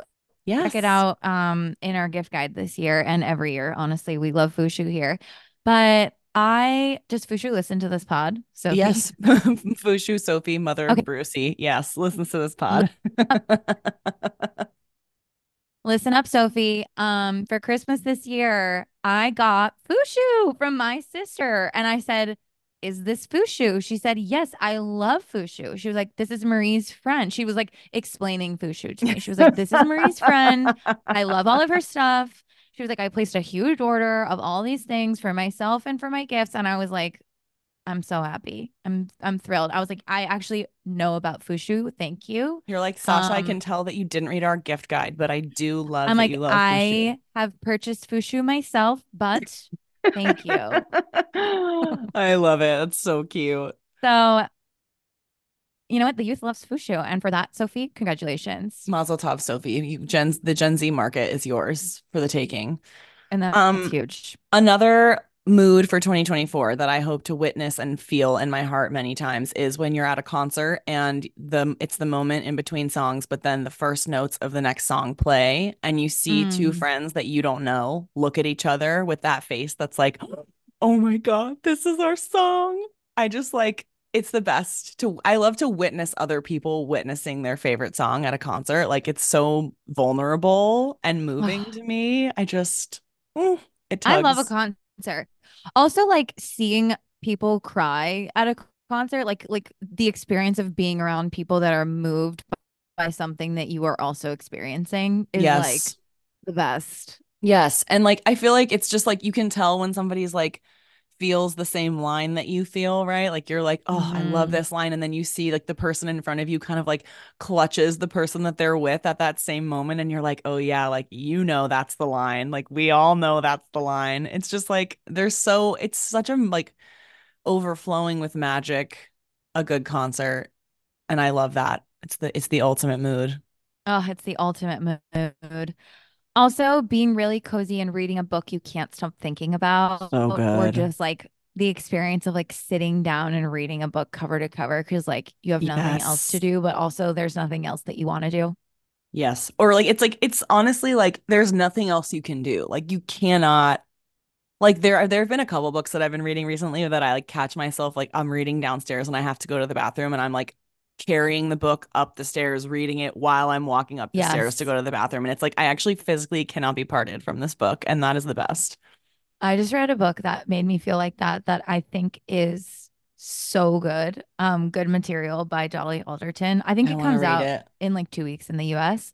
Um, it was so good. And I just was like, I never want this book to end. And that's the best feeling ever. It is the best feeling ever. It is the best feeling ever. And then the final mood for 2024, which I'm manifesting for myself over and over again because I fucking love this. The special satisfaction of finishing something, like a jar of Mm, something or a tube of something. I just, is there anything better than being like, I used this whole thing and I loved it? And like, look, there's like history of my life in this like moisturizer, empty moisturizer, or this like empty chili crisp or whatever. Um, especially the with like a you finish with like a mayo. jam. Oh my God, the mayo is gonna be a really satisfying day. I can't wait. I mean, I can wait because I don't want it to come too soon. Like that's a little scary, but I'm gonna have to do something special with that big jar of mayo. Yeah, for sure. I mean, that's gonna be a, a vase. Yeah, I was gonna say maybe I'll like plant something in it. That could be really special. Oh my. God. Um, I I feel like we should do, we talked about this a little bit, but like sharing some of our like empties at the end of 2024. Oh yeah, I definitely would love to do that. I feel like I've really like pared back my products. Like I'm like I actually don't really like need anything um beyond the basics is my For for your skincare. Yeah, skincare, hair care, like I'm just kind of like I just need like moisturizer, honestly. And Yeah, and I, I need I've it to be really good. I've definitely dialed back a little bit on the skincare. I'm still sort of like tinkering because I'm not totally sure what is my, I don't know. Winter skin is like, I feel like I'm a whole different girl. Oh yeah, my skin is currently exploding. Extremely dry, but I do feel like I figured out my hair, which is Mm. exciting. hmm It's been a while. Your Um, hair but has been looking awesome. thank you. I'm feeling really good about it. Um, but even like, you know, whatever, jam or like I don't know what other what other food products last a long time in your fridge? Like pickles. Yeah. I just love to finish stuff. It's like capers. it's just you know, Capers. olives. It's like the same it's like the same family of satisfaction as when you pick the perfect size Tupperware for Yeah. something and it's like full just to the brim and you're like perfect. It's like the So opposite good. of that feeling. Yes. But it's so, so satisfying. Do you think you're going to empty all of your Bonne Maman from your Oh little my cow? God. I mean, I do think that we're going to because of the person that I've chosen to spend my life with. Like she Yes. will finish them all. Um, I don't know what we're gonna do with all those tiny little jars. They're pretty fucking cute. I did get some fresh nutmeg seeds, question mark, nuts, I guess. Yeah. Um, and two of them fit perfectly in one of those jars. And I said, awesome. That's really nice. So I'm join me on my journey to figure out how to use those tiny little jars. They're great for salad dressing if you eat lunch like out of your house, but I don't. Or like So salt. yeah, flaky sea salt for in your purse. I actually put some like products in mine Yeah, and a couple of them for like carry on bag, like my like hair cream. I was like, whatever, this is hope this doesn't shatter. But I have to tell you, I still have some from last year, which I think probably shouldn't be eaten, but the jars can be used. I mean, they probably could be eaten, but it doesn't seem like you're gonna be the one to eat them. I'll say it. Well, some of the flavors, I just was like, like, sorry, I don't even want to try this. Like kiwi, no, Banana. I did eat the banana one. I didn't like it, but Yeah, you no. know. The risk is low, one piece of toast, but I'm like, they shouldn't put that banana flavor in the advent calendar next year. I'm gonna go right out and say it. Yeah, It's not absolutely good. not. I, I Nobody hope wants that they banana hear the jelly. I'm like, Bonne Maman, if you're listening, no more banana. Bon. Thank Yeah. you. All right. Well, with that really important uh call out. Yeah, that feels a little a little anticlimactic to end on, but um We did it. we did it. 2023. I mean, the ultimate the ultimate best of the year is getting to do this podcast and like having Uh, I like really do love and like am constantly delighted by learning that people are listening and like talking. I, I feel like I get into deeper conversations with my friends and family who listen because of the podcast, and it just like is so cute and fun to hear that folks are enjoying it, and it is so cute and fun to make the podcast, and it's a forever best of the year for me to do this project with you, Alisa. ah, ditto, Marie. It is really the best. And thank you everyone who listens, subscribes, etc. We love it. It's fun. I think that 2024 is going to be a, big year for the pod. I'll say it. We'll go right out and say it. I think so too. Fun and exciting stuff is coming your way, our way, the way towards us The way. in our spare time. A hundred percent. And until next time. Thank you for spending your spare time with us in 2023. Woo!